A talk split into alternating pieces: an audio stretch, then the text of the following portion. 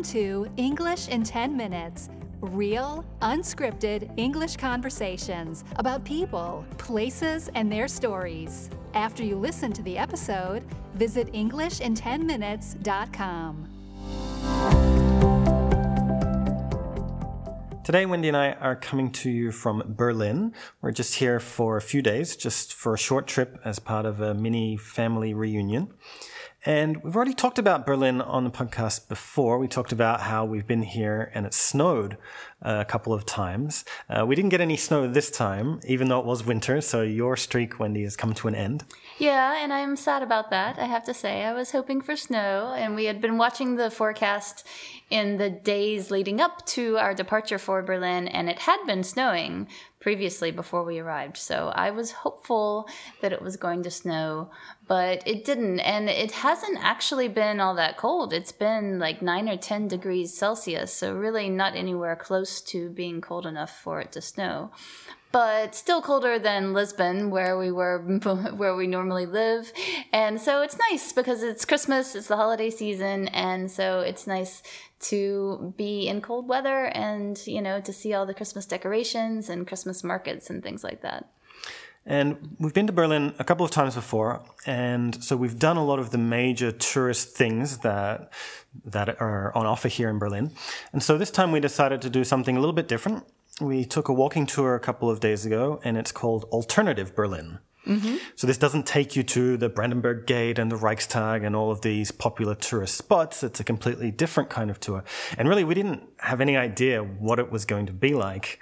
We just saw, okay, Alternative Berlin, and we said, all right, let's sign up and let's do it and see what it's all about. Mm-hmm.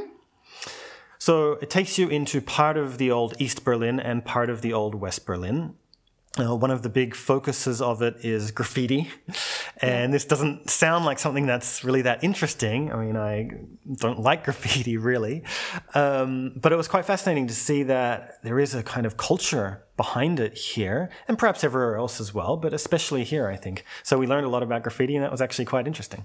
Yeah, and about graffiti and also street art. And we talked a lot, or the guide talked a lot on the tour about the difference between graffiti and street art, which is not always clear cut. It's not always obvious if something is art or if it's an eyesore you know, something that is just vandalism and, and needs to be get, gotten rid of. Right, and there was even one point where he was giving the point of view of some of the graffiti artists responding to that idea that what they are doing is an eyesore, and part of their answer to that was that certain things that aren't usually considered eyesores are for them that are in the city. For example, McDonald's signs mm-hmm. or BMW signs or different corporate logos that are all over the city as they are in other cities. And they were saying, well, for us, that's an eyesore and right. our graffiti is not.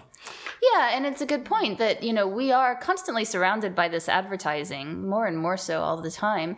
And we never asked for that. You know, no one ever asked for our permission if that was okay to put that in our face all the time.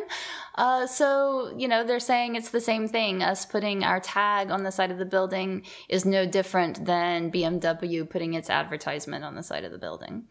And so, if you haven't been to Berlin, you might think that because Germany is the powerhouse uh, economy of the European Union, and because Berlin is the capital of Germany, therefore it would be a very affluent city, a very wealthy city, and it would perhaps look quite nice and pretty everywhere. It's not really like that at all. Mm-hmm. And the mm-hmm. graffiti is a great example of that because the graffiti is everywhere. Mm-hmm. Um, and so you do see it in both parts of the city. And, and like I said, there really is a, a culture behind it.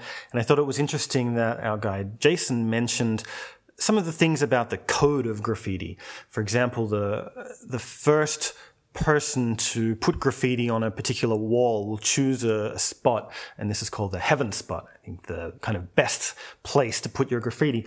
And then there, there's a kind of respect given to that person for that. So the people who come and put graffiti on the same wall later, they they won't cover over that original piece.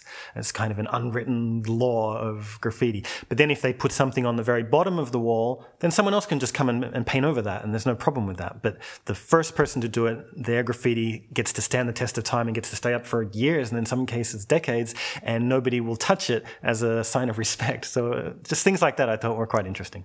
Yeah, it was something that I didn't know anything about, and you know, to be honest, didn't have that much respect for. I'd never really looked at graffiti in a way that, you know, it is something that deserved respect. So, yeah, it was interesting to hear about it from that point of view.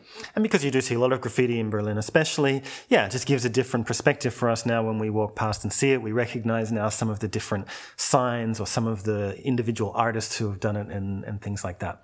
So that was definitely one of the um, focuses of the tour early on.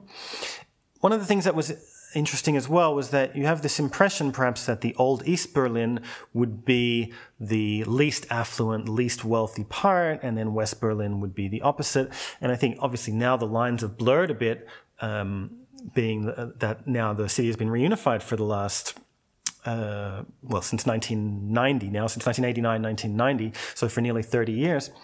Um, and that was interesting as well, that he mentioned when the city was united, what happened was that all of these people in West Berlin who had a bit more money realized that there were some really nice suburbs in East Berlin. And then they started moving to those areas and those places were quite cheap. But then that eventually put the price up and there was a kind of exodus from West Berlin. And then people then started to move back to West Berlin and then the prices had gone down there. Then they went back up. And so there's this constant shifting between the two parts of the city. Mm-hmm. But then eventually we did go back into West Berlin, and I thought that was um, perhaps the most interesting part of the tour, that we saw some very poor areas in West Berlin as well. Yeah, uh, we saw areas. Well, we went to the area known as Kreuzberg in particular, and it's a place where lots of immigrants have ended up, particularly immigrants of Turkish origin who have been in Berlin and in Germany for many decades now. And then more recently, you have refugees from Syria and from other conflicts in the Middle East. So it's a very cosmopolitan area of Berlin and also was kind of the heart of the counterculture, the, you know, hippie and punk cultures in the 70s and 80s. And now it's become a bit gentrified, but you do still see a lot of that there. And Berlin is really a place where you have lots of different cultures and um, different people following different walks of life who are all living here in the city together. And we saw one building in particular, which is a very large building, and Jason had told us that there were people squatting in the building. Um, and he said, I think he said that it was maybe semi officialized now that they might be paying some kind of rent of, of, of some sort. It's almost like um, what we saw in Johannesburg with the hijacked buildings, perhaps mm. uh, hmm. something along along those lines. Um, but they're very poor. There are some very poor living conditions for some people, and there are other people who are living in uh, vehicles, I guess, in a kind of uh, trailer yeah. park. Yeah, like living in caravans and other, you know, small kind of dilapidated mobile homes and things like that, types of vehicles that you could move and, you know, park it on this piece of land. And so a bunch of people have parked their caravans and mobile homes all on the same patch of land and they've been living there squatting on this land essentially for a long time now. Yeah, and so I just thought that was one of the most fascinating things was that the dividing line of the wall, which you can still see because in a lot of places they've marked where the wall was. Um, and so I think it's important for people to know where it was.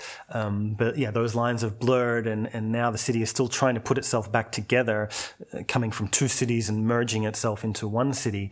Um, but you have these different changes happening in these different neighborhoods and and yeah it's no longer uh, clear cut what what is east or what does that mean and what is west and what does that mean yeah, that's very true. And for some reason, I thought that the east would be the uglier part of the city, but I found that that's not true at all. I imagined that it would be, you know, Soviet style, um, ugly concrete blocks of of high rises and ugly apartment buildings. But actually, because West Berlin was bombed so heavily, you have not that much old architecture left on the west side, whereas you do have some on the east side. Uh, for example, in the neighborhood where we've been staying, which is called Prenzlauer Berg, you have quite a few old buildings that have survived here. And I find it to be the more attractive side because I prefer old architecture as opposed to modern architecture. Yeah, so do I. And so, yeah, it was just an interesting walk throughout various districts of Berlin that we might not have been to otherwise. And uh, we learned a lot and, and found it quite interesting. Definitely.